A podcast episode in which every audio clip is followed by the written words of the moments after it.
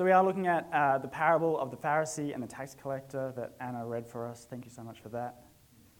Um, in many of Jesus' parables and encounters we read about in the Bible, we have an example of a be like and a don't be like. Someone do what they do, don't do what they do. You know, for example, uh, well, I won't give a specific example. One was an X, one was a Y. They both did this. Be like the X, don't be like the Y. And the reason I haven't given any specific examples is because we're going to play a bit of a game together. Because uh, if you have much experience of church or even Sunday school, I think you can probably actually guess who the be like is and who the don't be like is without actually hearing the story. You just need to know who's in it. So we're going to try that now. Uh, yes, I am asking for your participation. I'm going to give you two people, and you're going to shout out, Who should we be like? All right? Who should we be like? Jesus. Someone say Jesus. That's right. That's good. well, sometimes Jesus' stories weren't about Jesus. So, Jesus tells the story of a beggar and a rich man. Who should we be like? Beggar. The beggar, that's right. Jesus sees a poor widow and rich people. Who should we be like? Poor widow. Yes, perfect. The poor widow. Uh, a priest or a foreigner? The foreigner.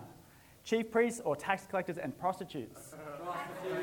Prostitutes. prostitutes. Tax collectors and prostitutes. I appreciate that some people are really quick on the prostitutes there. Um, how about a Pharisee or a sinful woman? Sinful woman. Pharisee or a tax collector? Tax collector. That's right, the sinful woman and the tax collector.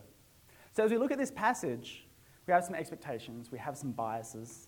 Tax collectors, pitiable outcasts, who would just open their hearts if they were given the chance. Pharisees, stuck up religious hypocrites, oppressing the common folk with unattainable standards of righteousness. Tax collectors, Team Jesus, yes. Pharisees, enemies of Jesus. So when Jesus in this passage says the Pharisee did not go home justified, we're entirely unsurprised. Of course he didn't. He's a Pharisee. Which probably means he's full of greed and wickedness. He neglects justice and the love of God. He delights in the status and recognition of his station. We read about these earlier this year in Luke 11. After all, woe to you, Pharisees, said Jesus. But the people Jesus is talking to in this passage don't have that context. They don't have the New Testament laid out before them. They don't have our biases. They don't have our experience of church or Sunday school. They don't have our low view of Pharisees. They don't have our high ish view of tax collectors. To the people Jesus is talking to, the Pharisee is a paragon of righteousness and a tax collector is a despicable villain. What Jesus says here is more like going to Comic Con. Thanks, Josh. going to Comic Con and saying Captain America and Red Skull went to the temple to pray. And Red Skull alone went home justified. Obi Wan Kenobi and the Emperor went up to the temple to pray. And the Emperor alone went home justified. Pro. Yeah. There we go. More people get that one. so Jesus is making two important points here. One, even the best of us sin, and two, even the worst of us can be justified. Even the best of us sin, and even the worst of us can be justified. We'll get into why the tax collector represents the worst of us later, but let's start with the best of us. In verse 9, we read that Jesus told this parable to some who trusted in their own righteousness, treating others with contempt. Jesus isn't necessarily talking to Pharisees, we do associate them with that, but the Bible usually singles them out when he is. Jesus is talking to people who think very highly of themselves and have a sense of being in good standing before God because of how well they behave, how good they are at following the rules. He's trying, he's trying to address a sense of self righteousness in his audience, and to do that, He's using the example of the most righteous person imaginable to them, a Pharisee. At the time, Pharisees were actually highly regarded by the common people. We'll give you a little context. In the time of Jesus, there are a few main sects of Judaism. Uh, the main ones we see in the New Testament are the Sadducees and the Pharisees. The Sadducees were of the highest classes in Jewish society, often wealthy elites, uh, often priests. They had control of the temple. The high priest was a Sadducee, had a very narrow view of Scripture and applied rules strictly, and were not well liked by the common people. But the Pharisees, on the other hand, were well liked. They weren't especially wealthy, weren't quite as elite as the Sadducees. Their interpretation of Old Testament law was often quite appealing. They valued knowledge of Scripture above social class. And they held on tightly to Jewish tradition and culture, even as Judea was occupied by the Roman Empire. No one was more respected for their righteousness. Pharisee was a pillar of goodness in Judean society. I would probably be painting with too broad a brush to say everyone loved the Pharisees, but these people, these self righteous people Jesus is talking to now, certainly held them in high regard. And so the Pharisee prays in verse 11 I thank you that I'm not like other men, extortioners, unjust, adulterers, or even like this tax collector. The Pharisee is giving examples of bad things he has not done. The law is mostly do nots, and the Pharisee has not done those do nots, so he must be righteous, right? On top of that, verse 12 I fast twice a week, I give tithes of all that I get. Yes, there are some things required of me to be good as well, and I do those too.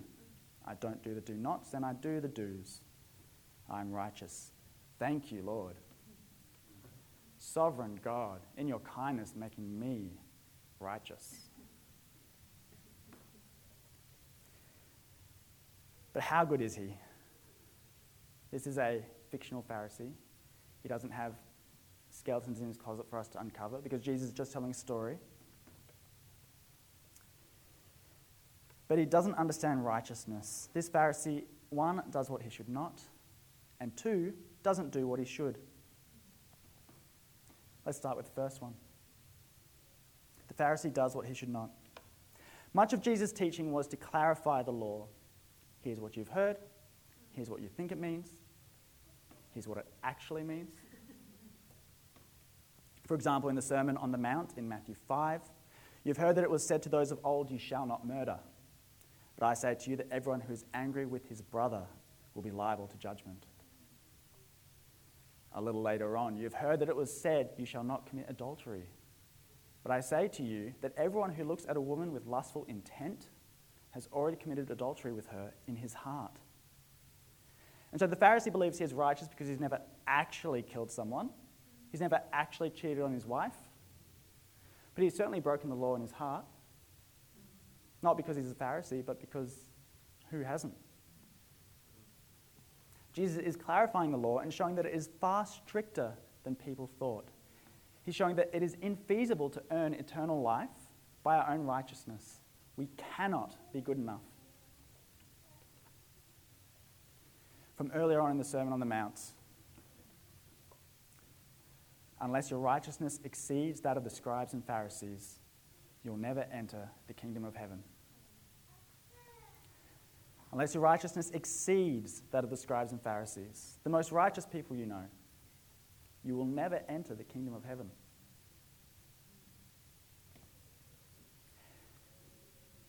Secondly, the Pharisee does not do what he should. Years before Jesus' ministry, probably before he was even born, a Pharisee named Hillel the elder famously said, What is hateful to you, do not to your neighbor. That is the whole Torah. The rest is commentary thereof. Go and learn it. What is hateful to you, do not to your neighbor. We've heard something like this before, right? Essentially, don't do to others what you wouldn't want them to do to you. Sounds kind of like the golden rule. Jesus said in Matthew 7:12, "So whatever you wish that others would do to you, do also to them. For this is the law and the prophets. Do to others what you would have them do to you." Both claim to fulfill the Old Testament law. But notice the difference? The, Pharise- the Pharisaical saying is passively not bad. Do not do bad to others. While Jesus' saying is actively good. Do do good. So even if the Pharisee is successfully not doing bad to others, is he always doing good? James summarizes this another way in James 4:17, so whoever knows the right thing to do and fails to do it, for him it is sin.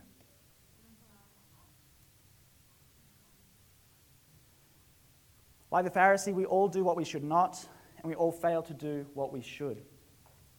All of us, whether we are religious scholars like the, like the Pharisees, charitable givers, tireless activists, mentors, teachers, hosts, whether we are the gentlest souls or the fiercest protectors of the oppressed, we all sin again and again and again.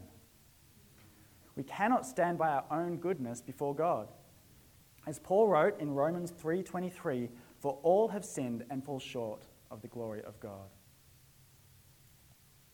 Even the best of us. Does Pharisee believes himself to be close to God by his own righteousness? No, not by a long shot. And then he even looks down on those who sin in more obvious ways as being beneath him. He has contempt for the tax collector, as if it means anything at all to be a little bit more righteous than someone else. If we're competing over who's the most righteous, while all being so far from actual righteousness, we are toddlers in a foot race, trying to see who can get into the Olympic relay team. and the best of us, the fastest of us, will be turned away at the door. So the Pharisee, believing himself to be as good as it gets, goes home unchanged in the eyes of God. He believes himself just, justified, and he is not.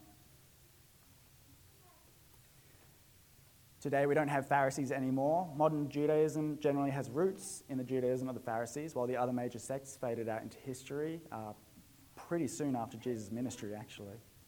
But the point isn't about the religion, it's about the best of us, the most righteous.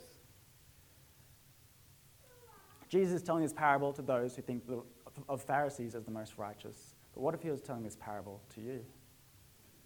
Who would he put instead of the Pharisee? Who do you put on a pedestal? Who best represents the qualities you most value in yourself? A church leader, a missionary, an activist, a pop culture icon, a living relative, a distant ancestor.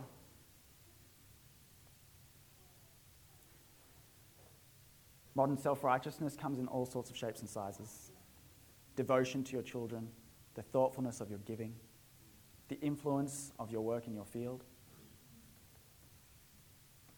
how well you mobilize people behind a good cause, the magnitude of your humility. How many people have come to know Jesus because of your witness? These are all great things. And these are all excuses to think ourselves superior to someone else. So take a moment. I'm going to give us a bit of awkward silence. To search your heart, ask God to help you see it, if it is there. Is Jesus pointing out a self righteousness or a sense of superiority in you? Let's take a little bit.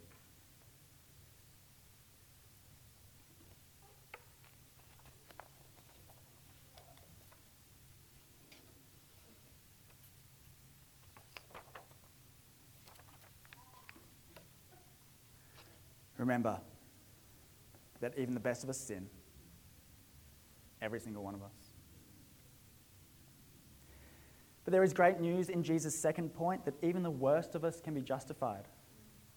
Even the worst of us can be justified. I told you already that the Pharisee represents the best of us, and tax collector represents the worst. I'm not talking about the ATO. tax collector was a little bit different in Jesus' time, so let's dig into that. Much of Jesus' ministry was in the Roman province of Judea. This is formerly called the Kingdom of Judah in the Old Testament. But at this time, they had had no king for centuries, and they were occupied by the Roman Empire. The Jews were the remnant of Israel, heirs of God's promises to Abraham, still living in the promised land, waiting for a promised king to free them from the Romans. The tax collectors were co- collecting money for the Roman Empire, but they were Jews themselves. So we have Jews collecting money from Jews on behalf of the occupying Romans. You can see why some of their countrymen didn't like this, right? You're taking from us, from God's people, to give to the invaders. But it does get much worse than that. It was well known that tax collectors would take much more than they were supposed to, and they'd keep the difference. It was actual daylight robbery, and they'd get away with it because Rome let them. They were clearly violating the golden rule, whether you take Jesus' version or the Pharisees. They were prospering off the harm that they were doing to others regularly, willfully. There were possible exceptions, tax collectors here and there who only took as much as they were supposed to. John the Baptist actually said it was okay to be a tax collector as long as you were not robbing people while you're doing it. But Jesus is telling a story, and just as his fictional Pharisee represents, or this fictional Pharisee can be assumed to be as righteous as his audience expects, the fictional tax collector can be assumed to be as unrighteous as they expect, a traitorous robber, stealing from his fellow Jew under the protection of Roman muscle. So the tax collector isn't misunderstood. He isn't a good person with a bad reputation. He's just bad. And that's why he's in the parable. Because even the worst of us can be justified. Let's have a look at the text and see how that happens. In verse 13, but the tax collector, standing far off, will not even lift up his eyes to heaven, but beat his breast, saying, God, be merciful to me, a sinner. This is a famous prayer, sometimes called the sinner's prayer. This is where that comes from. So simple, right? God, be merciful to me, a sinner. And what was the outcome? Let's look at verse 14. This man went down to his house justified rather than the other. He went down to his house justified. That's all it took. God, be merciful to me, a sinner. He simply sees his need for God's mercy and asks for it. And there it is. Bam. Justification before God.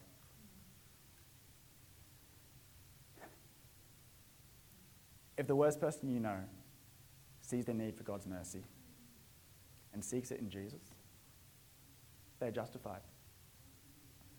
And if you and I, on our best behavior for the rest of our lives, do not see our need for mercy, do not think we need it, then we are not justified.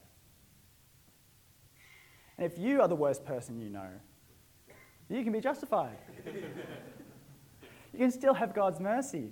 No one is good enough for it. Why should you be excluded from it? God, be merciful to me, a sinner. This is the difference between the justified tax collector and the unjustified Pharisee. God, be merciful to me, a sinner. Because God is both just and merciful. And we will either face his justice or we'll be welcomed into his mercy. And if we don't want his mercy, what else can we expect but justice?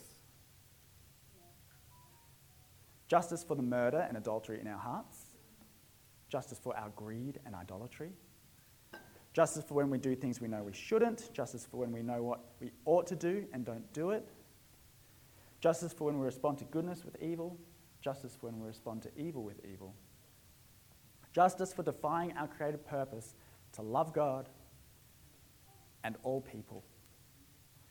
It is not within our power to justify ourselves. But here is mercy, freely given. God, be merciful to me, a sinner.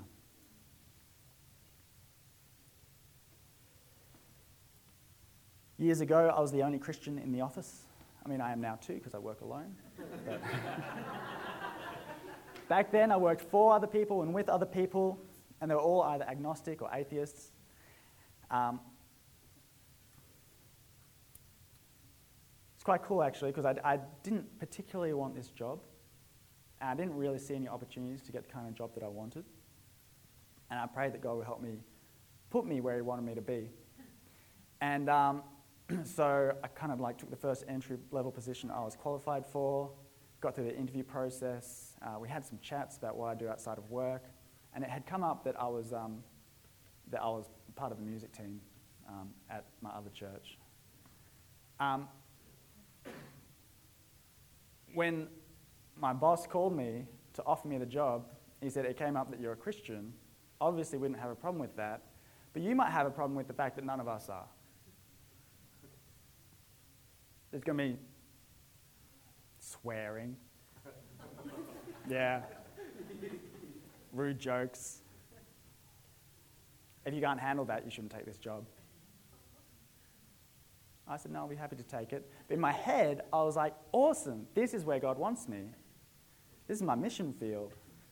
And so it was awesome that I was with all these atheists and, and, agnostics, these non Christians, who had their own preconceived ideas of Christianity from what they've seen in media, who would ask me questions, all sorts of questions about Jesus, about Christianity, about sin and salvation.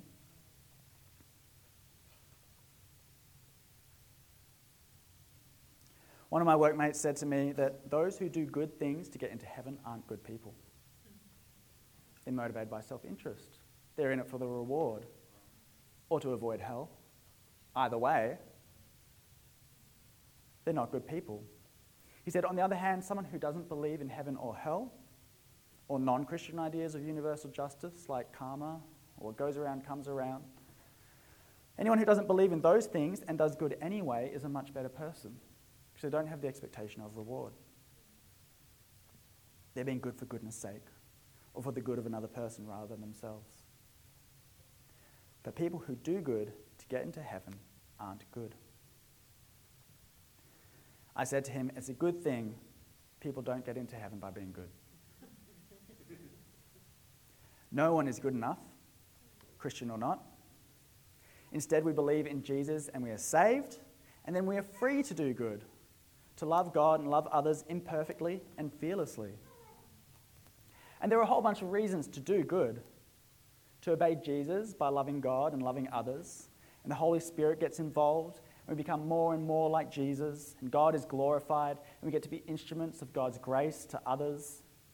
And by loving what God's love, we don't get so distracted by the world that we turn away from Jesus, and all that. Goodness is woven into the fabric of true, Jesus loving, life saving Christianity.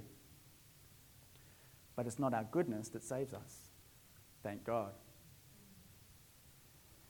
God, have mercy on me, a sinner, and may I grow in righteousness because you are good.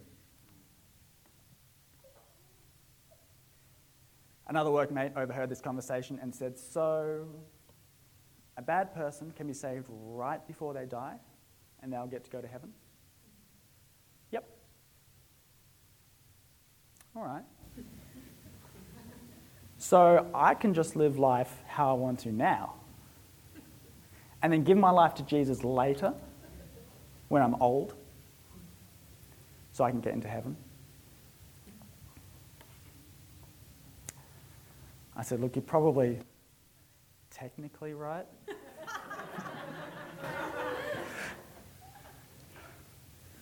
but you don't know if you'll die before then. And while that's true, I don't think that was actually a very good answer. Yes, we don't know when we'll die. We don't know when it will be too late for us to pivot and say, Jesus, save me, I'm yours. It's unwise to plan to be saved later. But also, I think God's mercy doesn't work as a backup plan. I think that kind of plan is actually impossible to execute. See, over and over today, I've said the same words God, have mercy on me, a sinner. But it's not these words that save us. The tax collector isn't showing us salvation's open sesame, the password to unlock God's mercy and forgiveness. But he's showing us the heart of someone who receives God's mercy, someone who humbles himself, sees his need for God's mercy, and submits himself to it.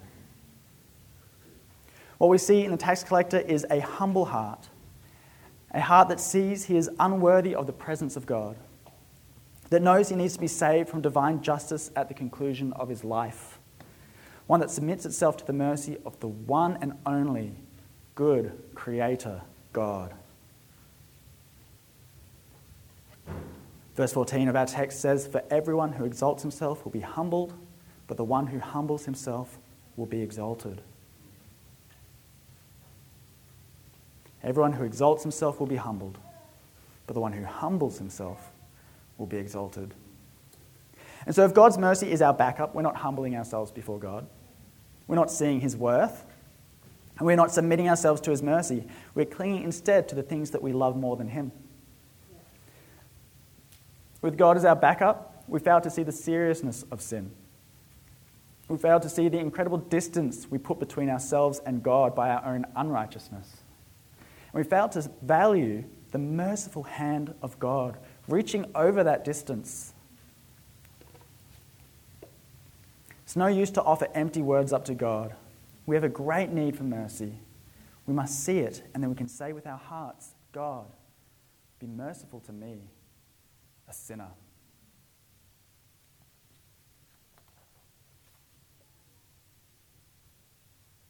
All right. From the heart, let's do this. We can summon the sincerity, maybe beat our chests and stir up the right feelings. Oh boy, have I sinned or what? Lots of sinning in my heart, in my actions. I really feel bad about all that sinning that I've been doing. Please have mercy on me, please, oh please, oh please. Have I dwelt on my sin long enough? Is my conviction real enough? Have I earned my forgiveness by being sorry enough?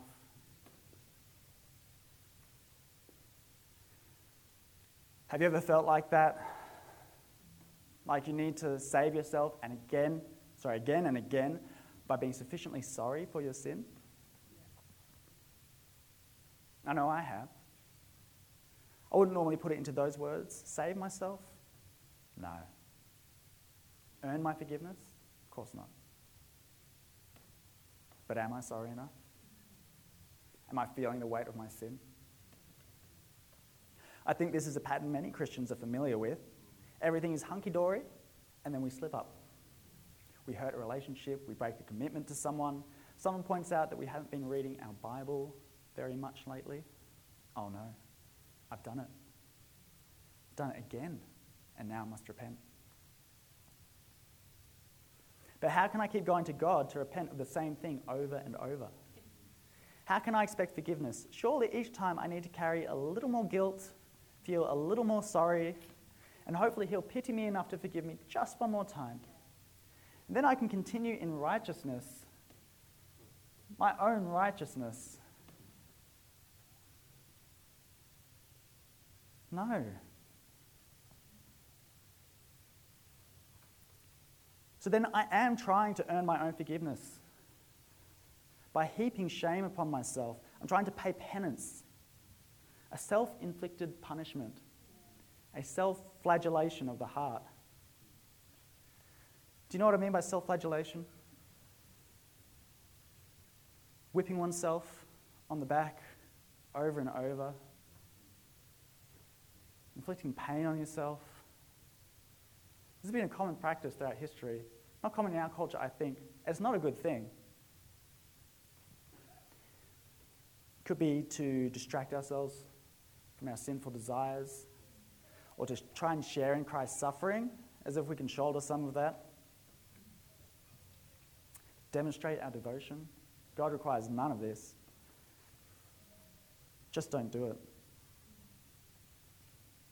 Brennan Manning wrote of his experience with self flagellation in the book Abba's Child, saying that he flailed away with such reckless abandon that he raised blood blisters on his back.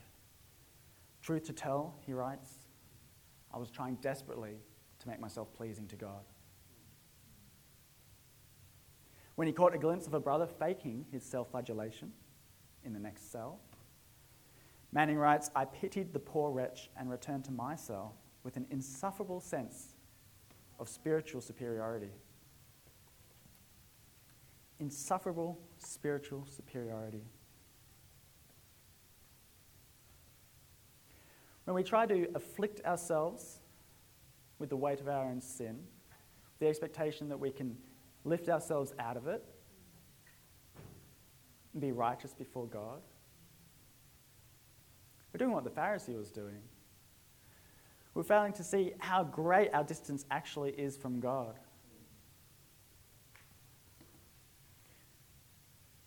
And then carry on in our righteousness.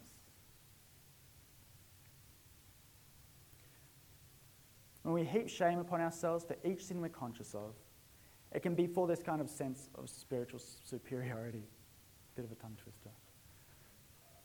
Or it might be striving to keep up with others who we perceive as far more righteous than ourselves. They must be in much better standing before God.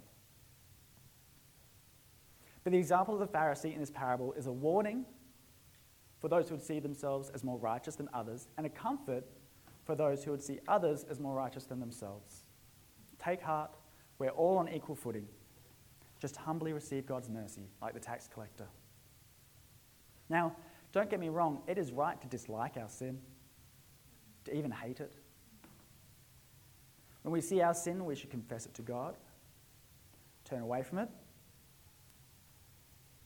As Christians, we can do this with confident assurance that our sins are actually already paid for, once and for all, by the blood of Jesus. We have been justified not by anything we've done. So rejoice. And rejoice in the knowledge that God is not reluctant to forgive us. God, who sent his Son to die for our sins, is not reluctant to forgive us. Romans 5 8 says, But God shows his mercy, sorry, shows his love for us, in that while we were still sinners, Christ died for us. So God is not reluctant to forgive. We can rejoice in the assurance of our salvation, even as we humbly acknowledge our need for God's continual mercy. So let's go big picture. Here's what the Christian journey looks like justification, sanctification, glorification. I didn't come up with this.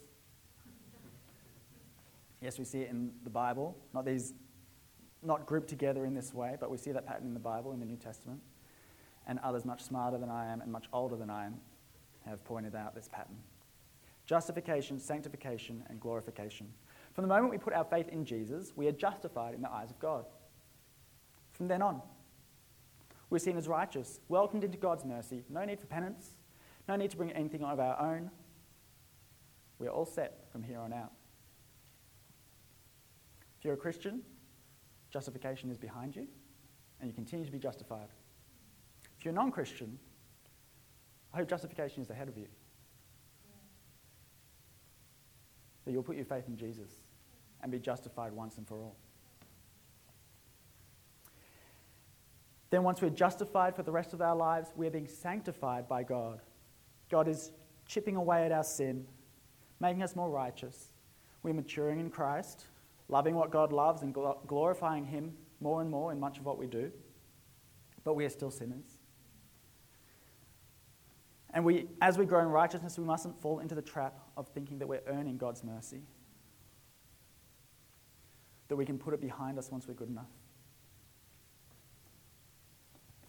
We should continue to trust that we've already been justified by the blood of Jesus, and our own righteousness cannot replace that. And then finally, either when we die, or perhaps Jesus will come before, before that, I don't know, we'll be made sinless and brought into eternal rest with God. That's our glorification. It's our final state of sinlessness. If you see your need for God's mercy and you believe in Jesus for your justification, you're a Christian. You're already justified. Once and for all by the blood of Jesus. So, as we bring this to a close, let's talk about how we have it way better than the Pharisee and the tax collector. Jesus gave this parable before his own death and resurrection, before he paid the price for all of our sins. And so, again, Jesus is clarifying the Old Testament that we sin far more than we realize, but God's mercy is also immeasurable. If we read the Old Testament, we can see the weight of our sin throughout, and we can see God's great mercy to Israel, to King David, to Nineveh, to every individual whose sins were forgiven. God's character is consistent throughout all of history, that he is both just and merciful. God had entered a covenant with the people of Israel that he'd protect them and bless them and they'd keep his laws. And because they'd keep his laws imperfectly, even at the best of times, God had a system for them to have their sins paid for. This old covenant included rules for animal sacrifice so one's sins can be forgiven. The idea was that someone has to take the punishment for sin, and this animal is going to do it. As the Pharisee and tax collector enter the temple, they are in this covenant with God. And we know God is merciful, and that God weighs the heart. And the tax collector is humble and repentant, and so he can go home justified. His sin perhaps paid for by an animal sacrifice. The Pharisee, being proud and self righteous, is not free from his sin, sacrifice or not.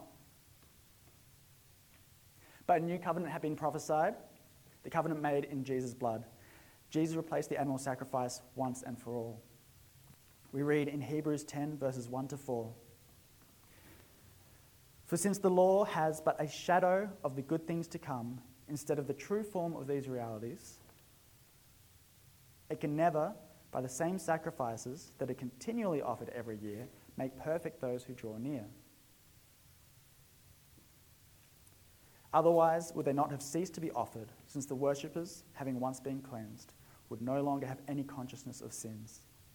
But in these sacrifices, there is a reminder of sins every year, for it is impossible for the blood of bulls and goats to take away sins. These animal sacrifices are just but a shadow of Jesus' sacrifice. Jesus taking away our sin for good and paying for it all, past, present, and future. A little later on in Hebrews 10 12 to 14, we read, But when Christ had offered for all time a single sacrifice for sins, he sat down at the right hand of God, waiting from that time until his enemies should be made a footstool for his feet. For by a single offering, he has perfected for all time those who are being sanctified.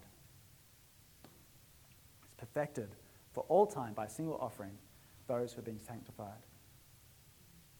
Those who have put their faith in Jesus.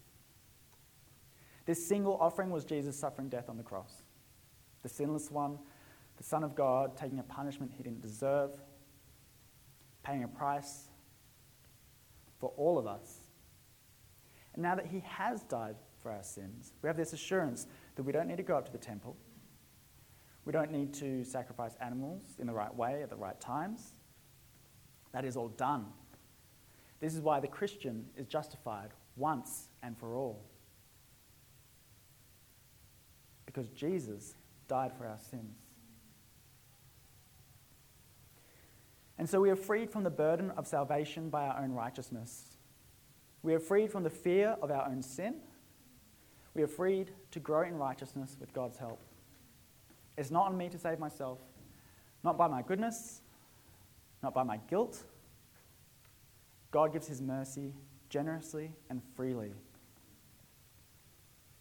Hebrews 4:16 says, "Let us then with confidence draw near to the throne of grace, that we may receive mercy and find grace to help in time of need." So let's approach the throne, the throne of grace with confidence. Seeing our need for God's constant mercy, believing that it was won for us by Jesus on the cross, and rejoicing continually in the knowledge that as surely as Jesus himself died on that cross, we are justified before God. As surely as Jesus himself died on that cross, we are justified before God. This is assurance for the Christian and an open invitation for the non Christian. Because even the best of us need God's mercy, and even the worst of us can have it thanks to Jesus. Let's pray, and then Mark will lead us in communion. God,